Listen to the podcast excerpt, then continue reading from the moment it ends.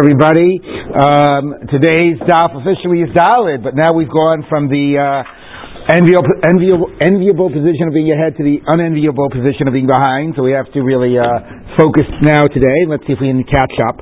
So we start on Gimel Amud Aleph, uh, the bottom third, Gufa. Okay, so we just had the Masechet opened up with a fascinating different range of opinions about whether it's a mitzvah lakanot or usher lakanot. Is this a good thing, not a good thing? Does it bring suspicion and fighting into the home, or is it actually a way of dealing with potential problems and addressing them um, and not letting sort of uh, you know bad uh, like uh, things that actually could be very destructive go unchecked?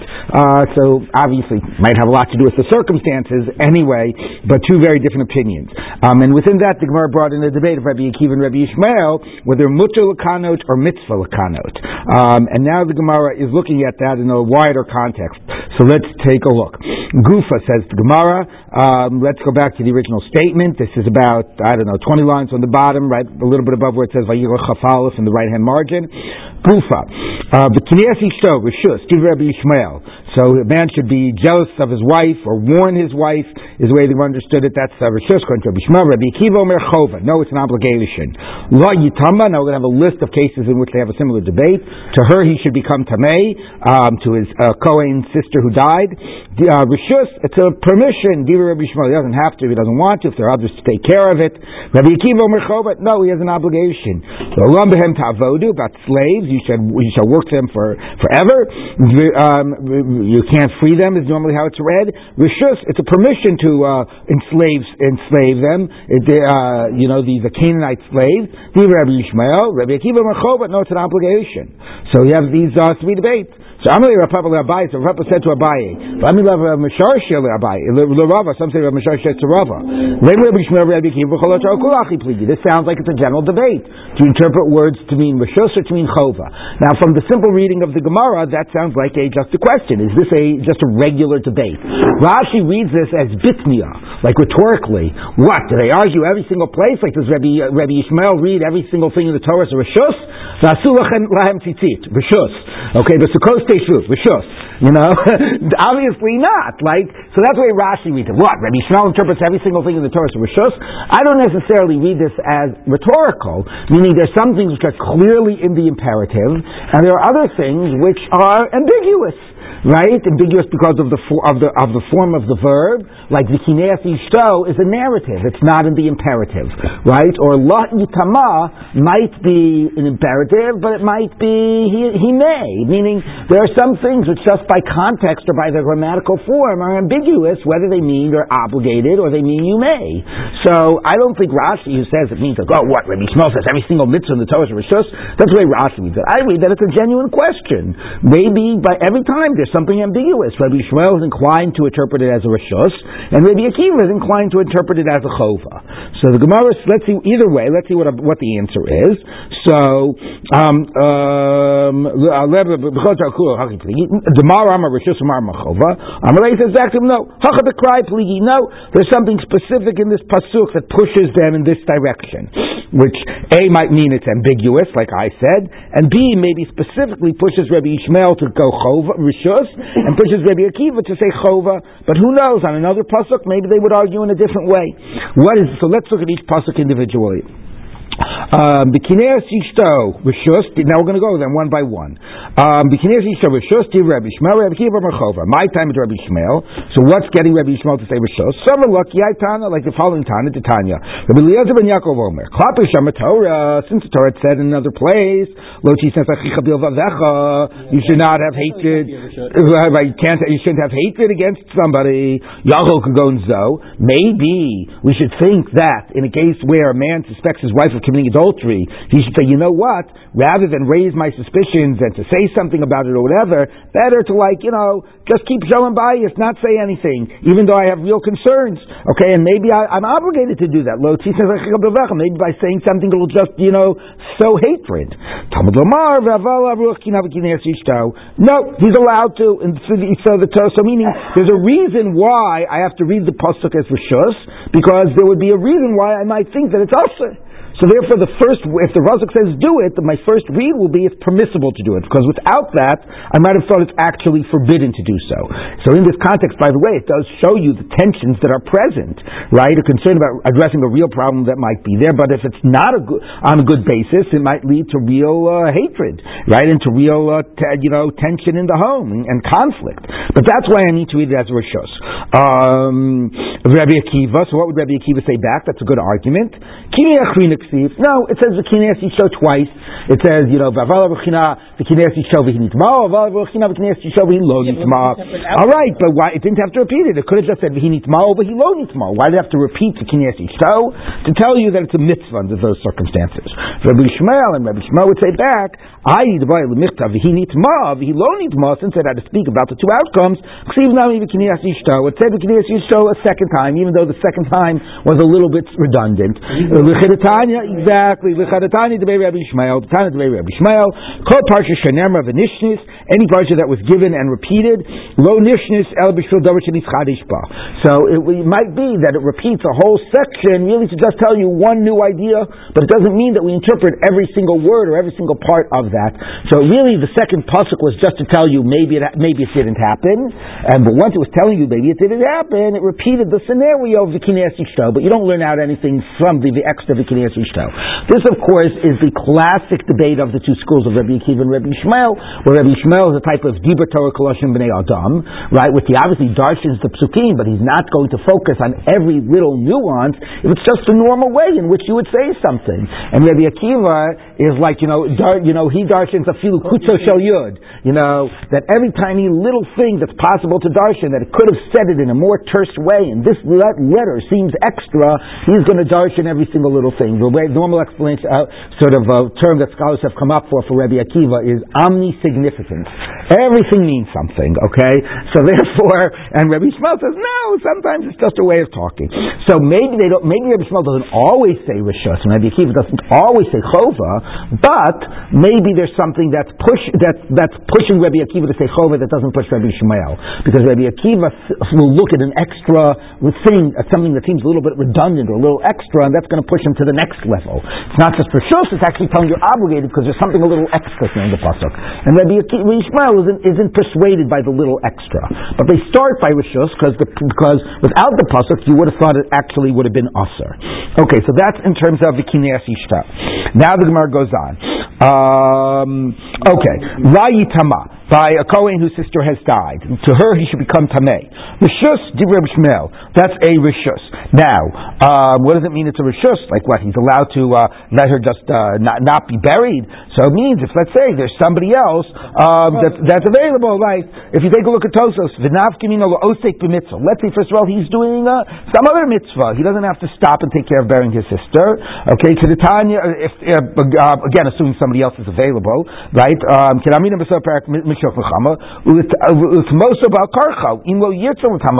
or let's say he's very protective of his kahuna status and he doesn't want to become tamei.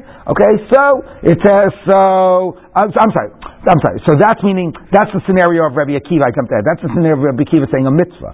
Rishus is saying you're allowed to if you want to, but if you don't want to, and there's somebody else available to take care of it, and you have a good reason why you're not taking care of it because you want to protect your kahuna or because you're osik mitzvah, then you don't have to. That's, that's according to that's according to Rabbi Yishmael. No, it would apply to all the Kohanim. And Rabbi oh, Akiva, yeah, yeah, we're not distinguishing. It's just that's where the pasuk is.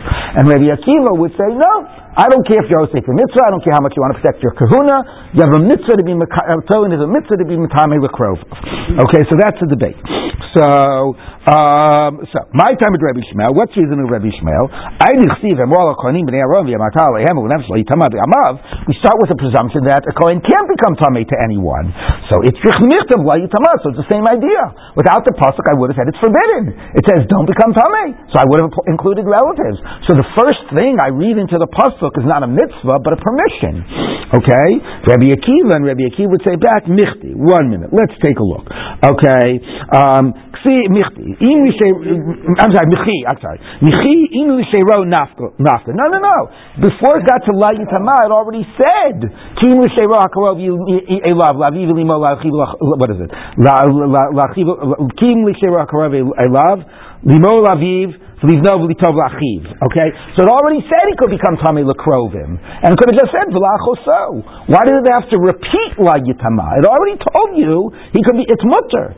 So the repetition of La Yitama is to tell you mitzvah. Okay? Um, so lamali, so la yitama lamali l'chova to tell you it's an obligation. So that's a pretty good argument. That's not just a little redundancy. And I could have just said v'lachoso absula. Period. Rabbi Ishmael, no, it is telling you something. Lam matame ve'ena le'ivareha. Only to her, not to her limbs, which basically means if it, well, it could mean she has to be whole, which is a discussion Tosfos brings in, which, which you're remembering from Nazir. But the more immediate thing it means is that if a limb falls off while she's alive, so and she then he cannot be matami to bury a limb. Okay, assuming that she is alive. If she is dead and she's and her body is in various limbs, that's a different. That's a more of a debate. Okay, Rabbi Akiva. So that's what it's telling you. You're right. It's extra, but to tell you that halacha, what would Rabbi Akiva say back? In Cain, lichter v'chmana Allah, the lishtok. So then to say la. Of course, the, the, the again, the, the rhythm is dangling. The rhythm, you know, the grammar, the rhythm of the pasuk wouldn't read. V'lachosob sulah, asher lo yisal ish, la. what? So anyway, yitama lamali. Why does it have to have the verb? Shmami not to tell you not only that to that's for her body as opposed to for her individual limbs. That it's only about her body. It's not about her individual limbs. But to tell you that there's an obligation. It's not just permitted. Rabbi Yishmael and Rabbi Yishmael would say no. I need the chasim law. It had to say law to tell you this difference about body versus limbs.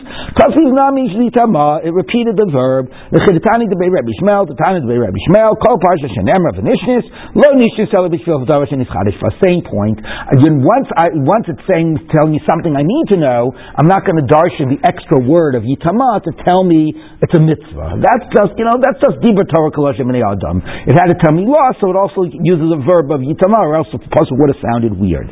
So again, what we're seeing is, while they don't necessarily go in by saying, I'm going to read everything as a rishus, and Rabbi Akiva doesn't go and say, I'm going to read everything as a chova, but they do go in with saying, Rabbi Ishmael sort of saying, I'm not going to necessarily say every little extra thing is telling me something extra. And Rabbi Akiva says, no, I am going to say that. So therefore, once the pasuk starts by telling you Rishos, does it also tell you in addition to Rishos Chova, Rabbi Akiva is more naturally going to read it to go to the next level. Okay, so that's that debate there. Okay, now let's do the third thing. Um, ta'avodu Rishos. Okay, to you said work them forever as slaves. These are the Canaanites. That's a uh, or whatever slaves you buy from the other nations. That's permission. Shmuel, Merchoven. I have to tell you of all of these. Well, I mean, uh, the Rishus Chova issue by by uh, by Sot is also a, a, question that like raises value questions, like we've been discussing from the very beginning. Right? The Gemara says that even if you say Rishus, it means it's not a bad thing. It might mean it's an ambivalent thing. There might be competing values there, right? But it's not a bad thing, right? There's really three ideas: lekanot, mutter lekanot, and chova lekanot. Okay, but the hardest one to get your head around is Rabbi Akiva that says like it's a mitzvah. A mitzvah just because you're jealous. I mean, maybe you're wrong. Maybe there are other ways to work this out rather than uh, than dafka being mekane. Okay, so here too, the Rabbi, Rabbi Akiva's position of chova is very challenging from a values perspective. It's an obligation, meaning you're not allowed to free your slaves. You, you must keep them enslaved, right? As opposed, that's the way Rabbi Akiva reads it. You know, to, to that I think a very reasonable read of the psukim in the Torah, even that the Torah allows for the institution of slavery, is not that the Torah thinks slavery is a good thing or endorses it, but you know, let's, let, us just face it, for like 3,000 years from the time the Torah was given, even in the, you know, even in the, uh, uh, you know, enlightened Western world, we didn't get around to, you know, you know, freeing slaves till about, what is it, 150 years ago. Okay, so it wasn't an institution that had, was easily to, was easy to uproot. So it's very reasonable read of the Torah that the Torah sort of you know, like accepting the reality of slavery, but trying to wean us away from it. You know, so, you know, certainly the very fact that you know, right after uh, the Teres Dibros, you know, Anochi Hashem you know, Mibeit Avadim, like the first mitzvot in the in Mishpatim are around uh, around how you deal with your slaves. You know, so the Torah is trying to make it more humane. It's trying to, you know, w- you know, trying to improve it and get us, you know, maybe maybe to put us on a track away from slavery. Very, Nandi also someone on the process of becoming a member of the Jewish people? Only if he is freed, right? But now if he's not freed, then he has this like quasi status. To have that in mind, as it were. No, Adarabah. Then you say, why? All the more reason to say it's a mitzvah to free them to make them Jewish. He says it's also to free him. So you know, so right. So anyway, so I think that I think that that's a also to free him. So it's a very reasonable read, I think. You know that the Torah is trying to get us. I mean, if you read, you know, the Psukim in Yirmiyah where they weren't freeing their even Hebrew slaves after seven years, like this was an institution that it was not easy to eradicate. So that the Torah was trying to put us on the right path. Okay, but ultimately, ideally, it's not you to really say that the Torah did, was not happy with slavery. It's not a crazy read of all of Parshat, or all of like Sefer Shmos. Okay, so that that's if you said Rishus. If you say Chova, it's very hard, you know, to understand the Chova and say the Torah isn't happy with slavery, unless, of course, you say some way to read it that maybe the realities of that time, you know, somehow that would have done some, that would have been somehow, you know, wouldn't have worked in that time to be individuals to be freeing their slaves. But I don't know. Well, That's something. Making them a slave or killing them, right? Those are your two options. No, no, no. But the way Chov is read is, is that you're not, if you have a slave, you're not allowed to free it. Especially when you free your slave, he becomes Jewish or she becomes Jewish, right? So why would it have been, you know, why why would it have been Ulster? No, you're talking about specifically if they're Canaanites. We'll get to that. In, no, no, no. Well, well, we'll get to that in a minute. No, they're not really. Yeah. does the halacha come down? So yeah, so generally based on other Gemaras, it sounds like it's basically Paskin's Chova. Yeah, it's usher to free a slave. Now the Gemara has scenarios where somebody freed a slave. He freed a slave in order to make a minyan. He freed a slave for this reason that reason. So the Gemara says, fine, it's mutter if there's some, you know, if there's some po- purpose for it. So look, maybe that's the way to read it. That to free slaves without there being a purpose you know, I don't know, somehow could have seemed somewhat destructive to something of the social fabric. I don't know. Okay, but it is a, it's it's harder to get your head around. It's harder to explain that, right? Together with an idea that this is uh, that the Torah is against the institution of slavery within the, within a Rebbe Akiva approach. We, we, should be aware, by the way, you know, during the uh, Civil War, uh, rabbis in the South, uh, not only I mean whatever ministers or whatever, but rabbis included, you know, supported slavery based on the psukim of the Torah yeah. How do you, how do you know that? I mean, this is so. How do you know that um, he doesn't mean it's a chova to, to take the slave? To take. Um, just based on other gemaras that speak about, you know, that it's asul l'shachres avdo because of lolam avodu. Yeah. Now maybe it's true. Maybe those gemaras are doing. I, would have to check. I don't remember if they exactly quote Rabbi Akiva. They just say asul l'shachres aved because of lolam avodu. Maybe you could read Rabbi Akiva slightly differently, but at least those gemaras say it's asul l'shachres aved. You know yeah, Jenna. I was just going to say, also kind of in the back, just like the argument that it would be destructive. Oh, the social not fabric. Just, not just for the social fabric, but for the slaves themselves. Oh. Like, it's for their own good that we're enslaving them, like that. Yeah, they wouldn't know what to do with themselves. like, oh, you mean from a particular perspective, right? That the slaves need to be taken care of, and they can't, whatever. That that, right, right. That that's why there might have been an understanding. each other, I'm just saying. Like, right, that might have been what informed it. Right. Okay, could be. Yeah. Well, we okay. We haven't said came Canaanite yet. Let's take a look at what the Gemara says about that. Okay. I mean, I've been saying. Let's take a look at the Gemara. Okay. Okay. Rabbi Kiva Mechaver. My time is Rabbi Ishmael. What's the reasoning of Rabbi Ishmael? Uh, Rabbi Kiva, uh, my time is Rabbi Ishmael. I did the custom, so why do you need a shus to enslave them? Now, of course, we would say, what do you mean enslaving human beings? But let's see what the Gemara says. I did custom. The Gemara doesn't make it about enslaving people. The Gemara makes it about the fact that we might be talking, when we say Eved Kanani, we don't just mean Canaanite, we mean any non-Jewish slave. But we are talking to some degree also about Canaanites. Let's take a look. Okay, I did, well, let's take a look. I did Chasav Lo do not leave anyone alive of the seven uh, Canaanite nations. So it's Nami, the mitzvah of Lo Bem Tavodu, Mishri, not to allow you to enslave a normal Canaanite. No, then you actually do have to kill. But to allow, if a, if a, another nation, uh, man, a man from another nation had sex with a Canaanite woman, one of the seven Canaanite nations, Vaholi Mimena Ben, gave birth to a son, So that's a Rishai Knoto. That you're allowed to say because that child is not Canaanite. Because actually we go by, we go by national identity. Well, look, in Judaism as well, you know, uh, we also go by, by the man for tribal identity, which of the Shvatim. Judaism, right, Judaism we don't. Fine, but this is ultimately about tribal identity. Let's face it, it's a patriarchy. The fact that Jewishness goes by the mother is a very strange and an entire patriarchal sort of society, you know, everything else is patriarchal. So this, like everything else, is patriarchal. Your national identity goes by the father. And this pasuk is teaching you that. So it's not saying that it's, it's instead of killing them. It's teaching you that because if the Jew, if, if, if, if it's a non-Canaanite father and a Canaanite mother, the child isn't Canaanite. And that's what it's teaching you. Once it's not Canaanite, you're allowed to enslave it. You don't have to kill them. Okay? So, only if they're in Eretz Yisrael or kill them anyway? Well, no, if in Eretz Yisrael. We're assuming that they're in Eretz Yisrael, but it was a non-Canaanite father. Okay? So, no so. Detani, we turn the Breita.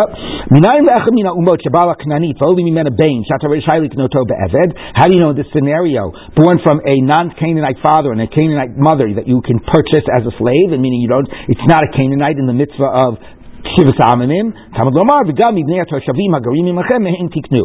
From those who dwell among you, you can buy from them. So again, the assumption is, if the, if the man is not Canaanite, he fundament, we're fundamentally focusing on the man, he lives outside, but he's temporarily residing here because he married a Canaanite woman. Okay, so from them you can buy, the children of those that have temporarily settled here.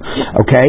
Yachol Afa Knani Shabalach Mikol Umos Mibet Mina Umot V'holi Mimena better. Maybe the same would be in the reverse, that if a, a Canaanite man had sex with a non-Canaanite woman, maybe the child also would not be Canaanite, and you would allow be allowed to enslave and not have to kill the child.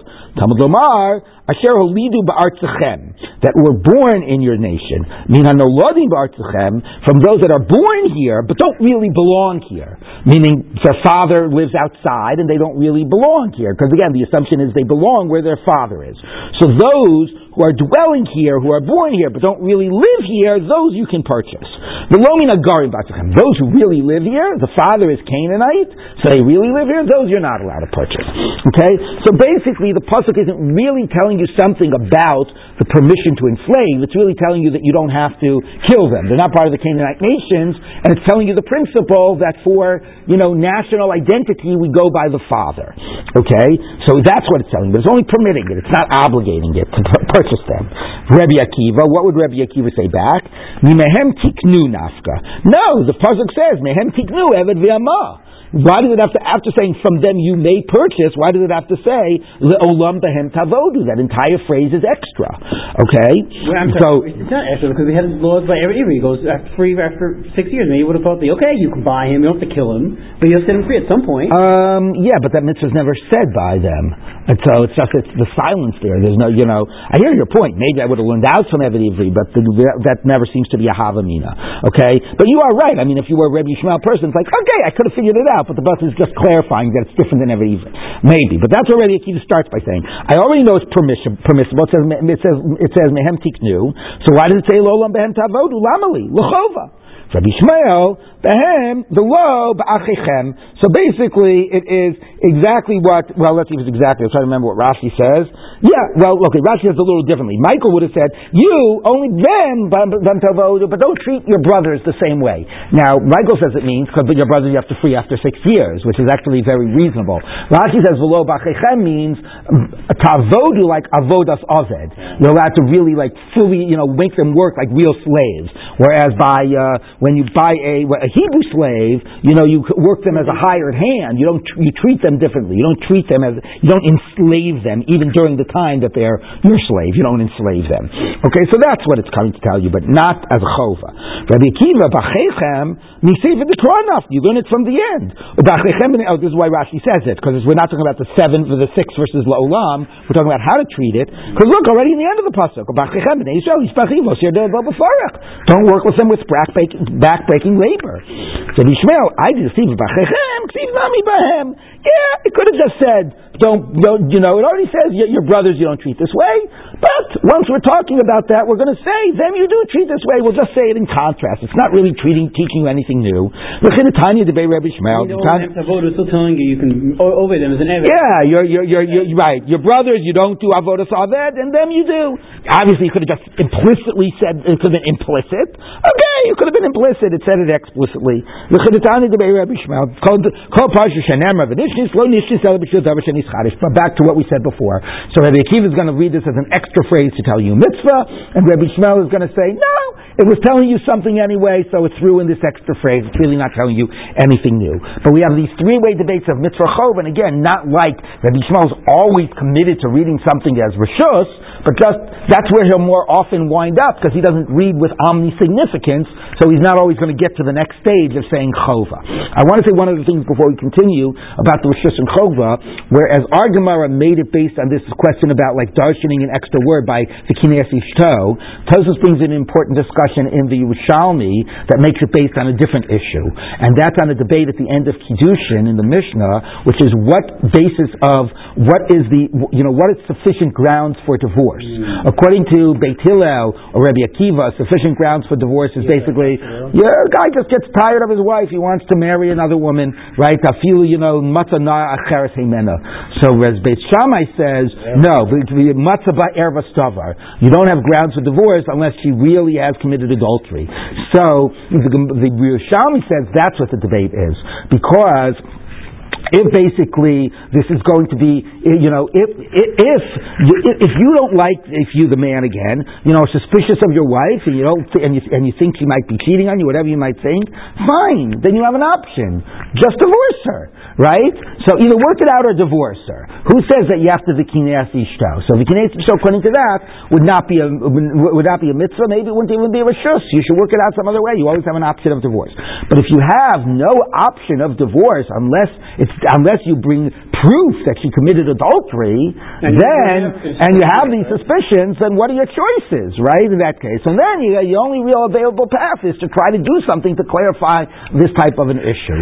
So it's interesting that Yerushalmi wants to sort of go that way. Tosa says that clearly doesn't work according to us because we have Rabbi Akiva saying chova, and the same Rabbi Akiva is the one that says that a person, a man can divorce his wife even if he just, you know, wants to marry a, just, just would rather marry another woman. So there's no, there's nothing that should push you to have to do the kineas ishto, right? If you have suspicions, you have whatever, fine, either work it out or divorce her. Who has to say that, you know, why is the kineas ishto the necessary path according to that? But it is interesting that it wants to tie it in to, uh, to that question. Yes, Jenna. I, I wonder if it's uh, not a coincidence that, we would, that we would like kind of evolve into a conversation about slavery and uh, you know what what happens to people who the rules kind of control their life for them. And like mm-hmm. when we're talking about, I don't know, like wh- who is a what is a woman, what is a wife, like where does she fit into this? Like how, like what part of society is she part of? Part of society that gets to kind of control things for herself? Is she like? Uh-huh. She, uh-huh. Like where does? You mean just discussing slaves in the same con- con-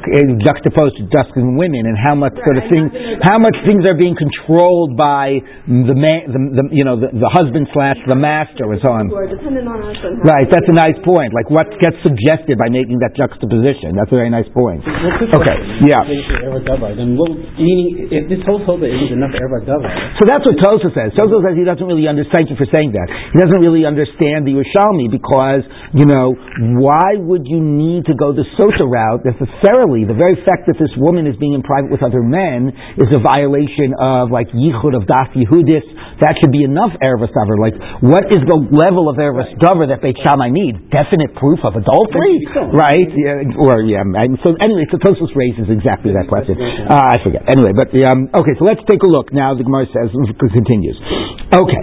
Um, okay. Uh, okay. Uh, where are we? Okay. Amar Rav Chisda, like three lines before the lines get wide. Amar Rav Chisda.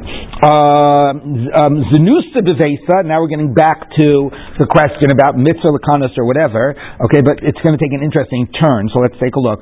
If there is uh, adultery in the house, or fornication, whatever, somebody is cheating on somebody, we're going to see who, who. Kikarya l'shum shama. L'shum shama, right. It's like, it would be like a worm in the sesame seeds. I hate that when the worms get into the sesame seeds. Anyway, it means like there's rot in the house. Okay, that not only, obviously, whatever the, however tremendous the Avera is, okay, it also destroys the well-being of the house. Now, how does it destroy the well-being of the house? Now, we would think it has to do with, now this also seems seems to be in the camp of mitzvah lakanos, or at least encouraging it. Because one argument is a man's makana to his wife, if it's baseless, it just leads to, you know, to fighting and jealousy and tension and hostility. Yeah, but what happens if, if there is somebody who is cheating and nothing is being done about it? That also rots away at the marriage. Okay? So uh, if it goes unchecked, that also brings rot to the house. So that's what he says. So we'll develop that in a minute. Rav the On the other hand, if there's fighting in the house, Kikaya l'shum shama. That's also like the worm in the sesame seed. So either, so one of the, you know, you're, you're, sort of damned if you do, damned if you don't, right? Either, you know, if, if it's, if, there is a good basis for it, you got to deal with it. If there's not a good basis for it, then you can't be extra machmir and deal with it because that'll lead to fighting and that also is destructive to the marriage. So how do you deal with it? So ID ID be'isasa. Now listen to what the Gemara says. Both of these are if it's the woman, if it's the woman who's uh, committing adultery or if the woman who is sort of uh, fighting, with uh, being the source of, uh, you know, anger. Tukva is also like anger. Avabagavra, if it's just the man doing it, less lanba, then it doesn't have those ramifications. Which is like, what? So basically, Rashi says, you know, because if the woman is off, you know, having an affair, she's not taking care of the kids, and she's not cooking and cleaning, so therefore, like, it creates big problems, okay? Where if it's the man who's doing it, he's never at home anyway, so it doesn't affect the family life, okay? Now, I don't exactly get why the cost is only a problem when it beca- when it comes from the woman as opposed to the man. But anyway, so really, it's like on the one hand, you know, halachically, it's not adultery unless well, unless the man is doing it with a married woman. But in a polygamous society, a man cheating on his wife is not adultery because right because it's because a man in theory could have multiple wives. So, but the Gemara is not talking about the nature of the sin. It's talking again again about the real world impact. But right, but it really is interesting, right? About uh, you know about the uh, about about sort of again like focusing on it when it's coming from the woman. And if even the anger point is about the woman, I don't exactly get the logic of that. Maybe it's the same point. If the wife is angry at her husband, she's not going to cook and clean, and she's going to whatever, you know. And the basic take, taking care of the home isn't going to get it done in the right way. So if that's the way it is, then it's not the tension that I try to frame it. Like, you know, you can't be angry when it's not deserved, but you can't let this go unchecked, and therefore you're sort of caught in this balance of figuring out how to deal with it when there are these suspicions. According to this, no, it's always the woman's fault. The man should always, you know, be makana because his anger isn't the problem, and it's her her anger and it's her her cheating that's the problem, never his. So that totally puts it in the mitzvah lakanos camp, right, and totally sort of dumps on the woman. All right, so now the Gemara says like this. Um, Amar Rav Chisda says Rav Chisda. Uh, Betchila Kodem Shechat Yisrael, before Israel sinned, now you normally think that means the egel, but this actually means before there was sexual sin. Okay, the divine presence, presumably, the divine presence would be with every individual. Now, this sounds like it means every individual, but Rashi actually says it means in every household. Like God would be present in every home. He's in the midst of your camp, like right there with you. He's in each person's home.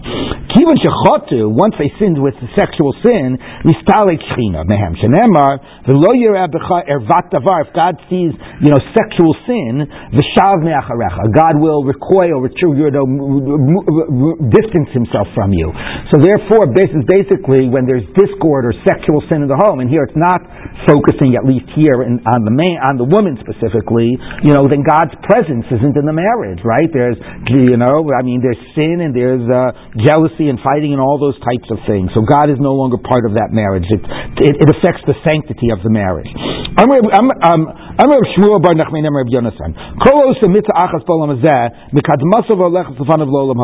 So now a little change of uh, tone. Anybody who does one mitzvah in this world, it will it will walk in front of him um, for the olam haba. Meaning, you'll accompany him in olam haba and be there to sort of proclaim this person's righteousness. Shenamar. Your righteousness will walk in front of you.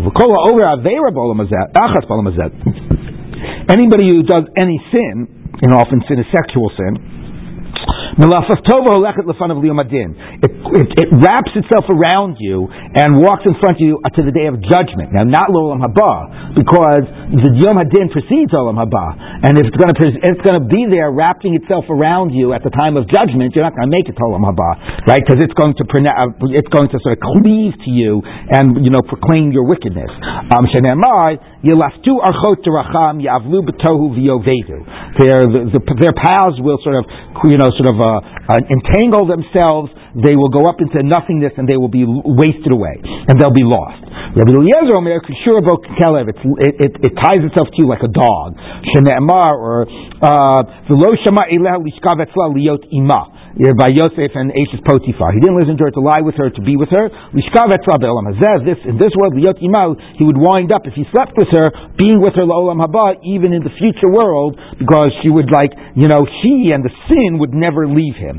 Again, I don't exactly get the Kikelev imagery, but okay. It would be completely like entangled with you.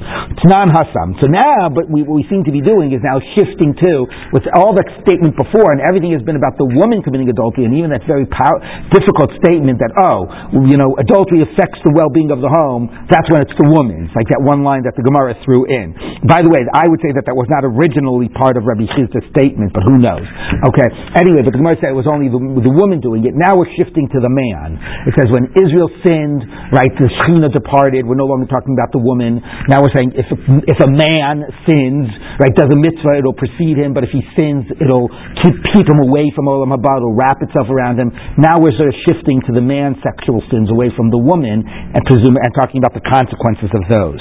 All right. Um, so now the Gemara says like this: Non hasam shahaya bedin.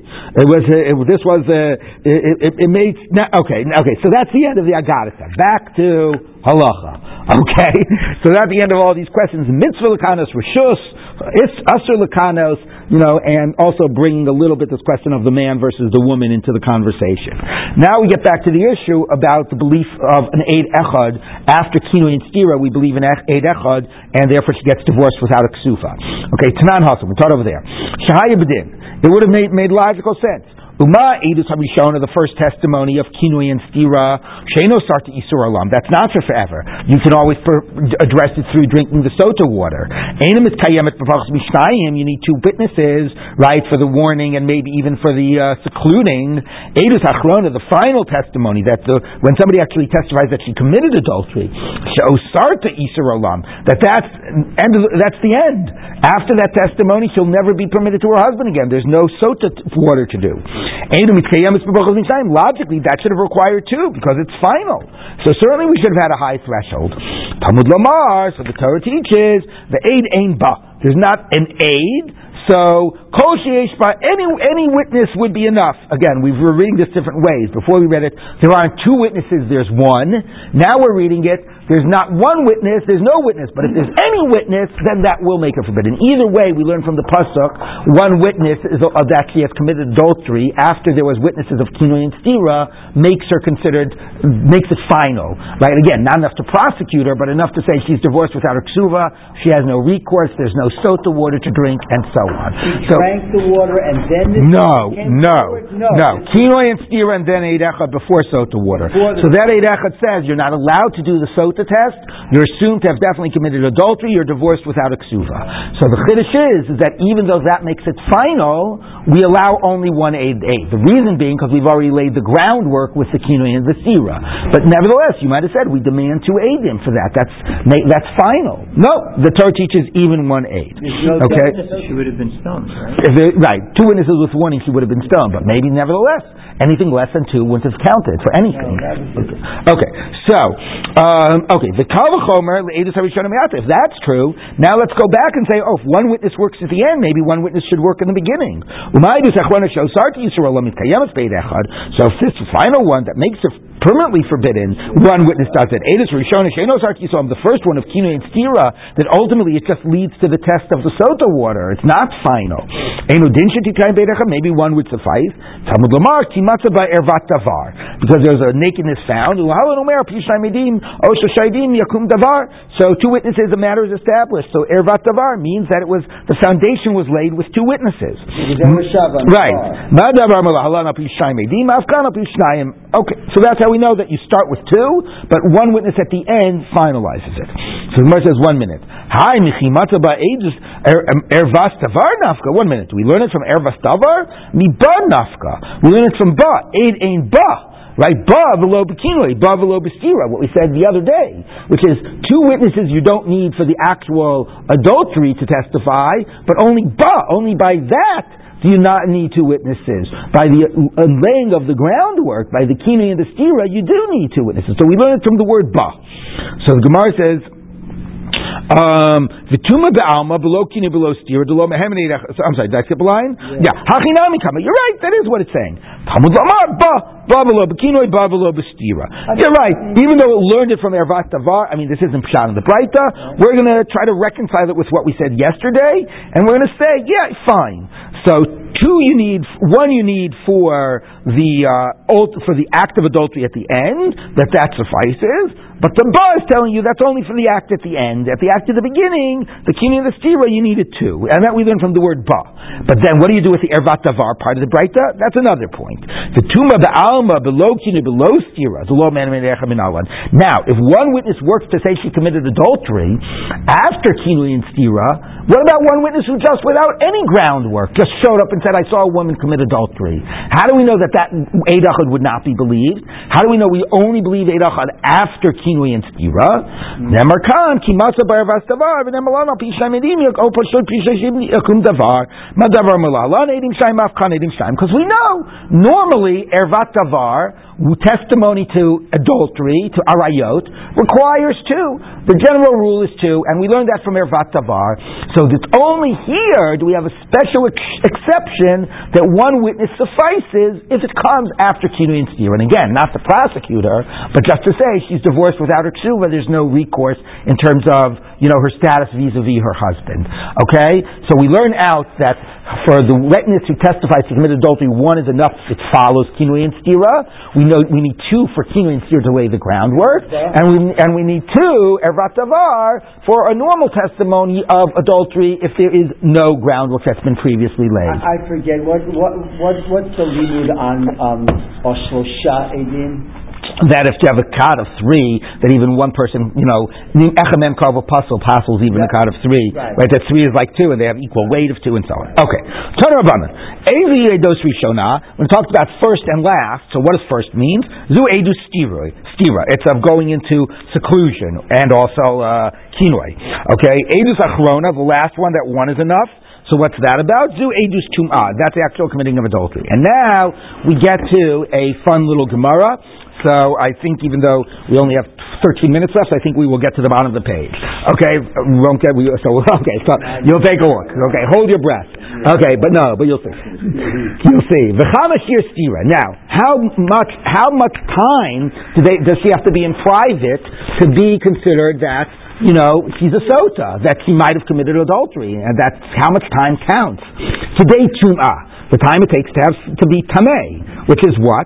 It says v'nistera. That's now the lesson of the pasuk. So the stira is significant because it has the possibility of tum'ah. Now, what's tum'ah? Kedei It's to have sex, intercourse. What is the definition of intercourse?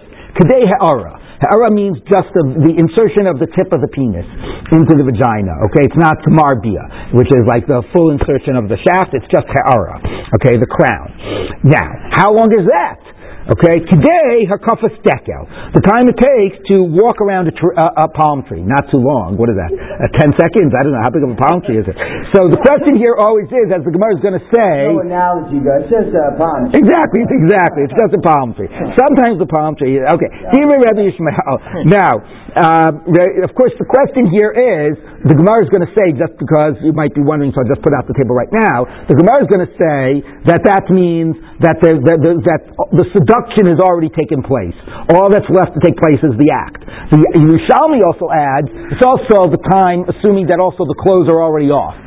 Okay, so everything and how much ever the sex take after the seduction and after the clothes are off. After the Shami doesn't say all the clothes, just says the belt is undone. But anyway, um, how how long does that take? Okay, uh, and we're just talking about Kedei Ha'ara. Right? Which that means, just by the way, I should just point it out, it also means that doesn't even require an erection, okay? So, because you might have wondered about that too. So anyway, so therefore we can have a very short amount of time. This becomes, by the way, practically relevant um, when the question is, after the chuppah, how long do you need for yichud? Okay, so anyway, but you'll see these times are very short. Like what are they? A minute maybe? I mean, I don't know how long they work in palm. Some of these times are a little bit longer. That anyway. Rabbi Eliezer Omer today mizigas hakos. The time it takes to mix a glass of of wine. Rabbi Yehoshua Omer today listoto. The time it takes to drink it. Ben Azai Omer today litzlos pizza. The time it takes to fry an egg. Rabbi Akiva Omer, you could all figure out whatever imagery is going through your head. I'm not going to talk about that. Rabbi Akiva Omer today ligom ah to swallow the egg you just you just you just fry. Rabbi Yehuda ben Beseir Omer today ligmor shalosh beit in No, no, no, no. It has to be time it takes to swallow three eggs. Rabbi Eliezer ben Yimi Omer today likur girde nima. The time it takes to tie the like edges of two uh, like of a of a, a string together. Ben uh. The time it takes for her, and all of a sudden we switch to her, to stick her her, her hand into her um, into her mouth and to remove like a uh, like a like a like a splinter, a twig, you know, a, a toothpick. Uh, kikar. The time it takes for her to stick her hand into a basket to take a loaf of bread out of a basket. Now we're going to get why at least this last image was used. Because for the sake of a of a you know of a of, of, of a um, a, prostitute woman, uh, for, uh, even until a loaf of bread. So exactly what that pasuk means we'll get to later, but somehow the comparison is being made of a woman, uh, you know, uh, sexual sin together with a loaf of bread. So we gave that imagery. So why do you need all of the, meaning before we get to the machlokes, why do you have to say stira tuma bia ha'ara? Just say kedei ha'ara. Why did you have to go through that whole list of stira tuma bia ha'ara? So strichi, the itana kidei tuma, had it just said tuma, havi amina kidei tuma v'artzota, the time it takes to have sex and the seduction that precedes it. Kamash malan kidei bia, no, just the act itself. The itana kidei bia had just said the act of intercourse, havi amina kidei gemar bia. It means the the completion of the act, right? The full insertion. Kamash malan kidei ha'ara, no, just the tip. Yachmina kidei ha'ara, if it just said that without the preceding phrases, havi amina kidei ha'ara Fine, but that's together with the seduction that preceded it. Kamash Marad, Kidei Tum'ah. V'chama, okay, Kidei Tum'ah. So by saying Steer's Tuma, that's just the pasuk. Tuma's Bia means we're not talking about the seduction, we're just talking about the bare act itself. And then to go from Bia to Ha'ara tells you, and even that bare act itself is defined only in its most minimal terms, which is Ha'ara, the insertion of the tip, and not the full, not the full Bia. The word Artzot means her desire. Lehartzot ota to to get her to get her to be rotzeh, which means the seduction. Right. Yes. The tumah here is metaphorical. It's not. There's no actual. Correct. Correct. But that becomes a word that gets used a lot by vihini tma'a, by and to speak about it that she becomes forbidden to her husband, and then it gets applied to actually other areas of tumah like safek tumah b'shut harabim. But yes, here it means not the type of tumah we normally talk about. It means that she has sinned sexually. Okay. But yes, but the important point though here is is is that the Torah is not just talking about a sin, but that somehow that a sin changes her personal status. Right? It doesn't change the man's status, but it somehow defiles the woman. And that is going to have relevant halacha, that then she becomes forbidden to her husband and so on. Okay? Um, now, walking around a upon me. We have a breita that seems to be almost the exact same positions, but they're almost like on a one shift in terms of who says what from our from our from our the thing we just quoted. V'nistira v'kamashir stira lo shamanu. We don't know. Kashu omer v'hini tma having omer kidei tuma kidei bia kidei ha'ara. Now, how much is that? Kidei chazaras tekel. Diva Rabbi Eliezer. So as opposed to saying we have Rabbi Ishmael saying hakafas tekel, and here it has Rabbi Eliezer saying chazaras tekel, which sounds like it's the same to go around a tree. In our bright on the pub, Rabbi Akiva was the next, Rabbi Lezer was the next position of Kedei Mizikas Kos. So you'll see everything here seems to be like a one shift. Rabbi Yehoshua Omer Kedei Mizikas Hakos. Right? So everybody's like the one position prior than was said in our Tosef Breita. Um, but Avi Omer Kedei Lishtoto, to drink the cup. Rabbi Akiva Omer Kedei Litzlo Peitza. Rabbi Yehuda Ben Omer Kedei Ah. Okay, so again, if we had a whiteboard and more time, I would line up the positions, but you can sort of, if you look quickly, you'll see everybody seems to be saying the one position sort of prior to the one they were quoted in in the first Breita. But the Gemara, rather than just saying that, you know, that there's a machlokas who said what, is going to try to reconcile all these positions. Okay? We assumed, Hainu akavas dekel, Hainu chazara sadekel. Walking around the tree is the same as chazara, which seems to be the same thing. So now, how do the positions work out? The Breita we started with, Rabbi Shmuel said Kedei HaKafas Dekel, the plea Rabbi Lezer related. Rabbi Lezer argued, and he said pouring the cup of wine. And Hacham Rabbi Lezer Kedei Chazaras Dekel. In our Breita, Rabbi Lezer saying Chazaras Dekel. So it sounds like it's, but Rabbi Lezer we, argues on Rabbi Shmuel, so Chazaras Dekel might, must be different. So Amar Baye, Hakafa Beregel Chazar Beruach. All right, they are different. Hakavas Dekel is walking around it. Chazaras Dekel of Rabbi Eliezer in the second Breita means that the, the wind blew the palm tree and it blew it and it you know and, and it blew it and then it was and then it, it swayed and it swayed back to its original position. So by Ravasi, so Rashi asked, Chazara beruach kihechi da'azav hadarasi. How do you define what that time is? That it swayed back. It went, you know, it sort of bent and then it returned upright. Or even after it gets upright, it's still like settling. So does it include the time that it has to settle, you know, and stop moving at all, or just get back upright? Okay, take you. We don't know. Fine. Uh, moving on. Now, in the first bright, Rabbi Eliezer said, "Kidei mizikas coast, pouring a cup of wine. In the second Breita, he says that it is the swaying of the palm tree. So how do you, how do you reconcile that? Okay, they, they, they're both the same amount of time. Fine. In the first Breita, it was Rabbi Yehoshua said drinking the cup of wine. In the second Breita, he says it's to mix the cup of wine. So how do you reconcile that? Especially since uh, so uh, so ema k'dei limzog v'lishtos. Fine, you combine the two. Okay, so it's so it's both mixing it and drinking it. For lema id vaydi Why not give the other answer we said before? Maybe mixing and drinking is the same amount of time.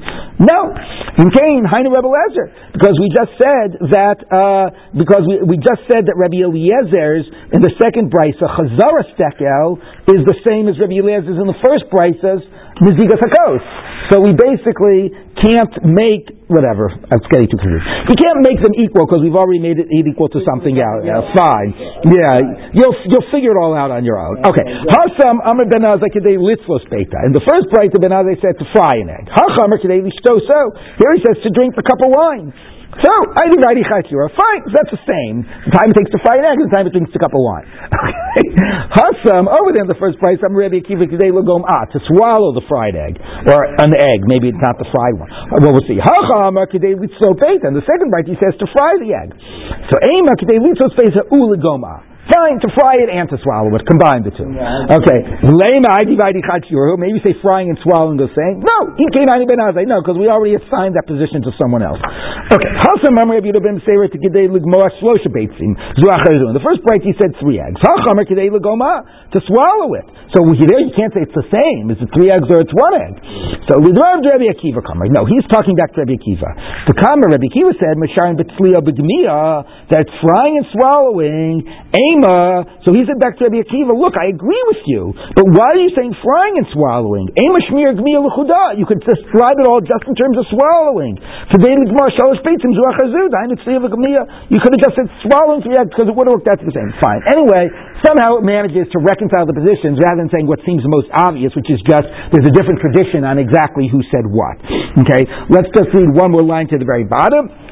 Yirmi Omer Kadesh Yiksha Gardenima, tie strings together, two a uh, broken string, by Ravasi. Demirchocho Demikrav, how close are the ends of the string? Are they close or far? Teku, okay, we don't know. Chanim ben Pinchas Omer Kadesh Toshi Yadolok Pielito Kisam, to take out a, a, a splinter or whatever, or a, toothpick. By Ravashi, Mahadik of the Lomadik, is it tight in her teeth or not? Teku, we don't know. Okay, stop. Okay, Primo Kadesh Toshi Yadol Sav Lito Kikar, to take a loaf of bread. By Ravashi, Mahadik of the Lomahadik, is the loaf of bread stuck in the in the in, in the basket or not stuck? Bechadato batika, is it a new basket or an old one? Because if it's a new one, then it's more rough the edges and it'll hold on to the bread better. B'karira, is the bread hot or warm or cold? There's no metaphors going on here. The sorry, is it a is it a is it a uh, out of uh, out of wheat flour or barley flour? Is it soft bread or hard bread? Tetu, we don't know. Okay, and I just have to read the last end of this, and then we'll end with this for today. I'm Rabbi Yosef, Rabbi Yosef, I'm Rabbi Yochanan, Kol Echad Ve'echad Ba'atzmo Shir. Every one of these positions, every rabbi was just looking at himself and figuring out how long it took him. So, and on that note, uh, right, exactly. That's how they came to that amount. Okay, tomorrow we will find out how, too much information. How, uh, tomorrow we will find out how you. You know what? I'm, I am going to read one more line. I can't not read this. Okay, one minute. Ha'ika ben Delo Nasif. One minute. Ben Azai never got married because Ben Azai says, you know, I can't get married. I have to learn Torah all the time. So how can you say Ba'atz Moshiach? So Ibai saying a Nasivu parish, maybe he got married but then he divorced his wife, or just he left his wife to learn Torah. Have Ibai saying, if you want, they Rabbi Shmiele, oh, he heard from his rabbi, he didn't know about himself.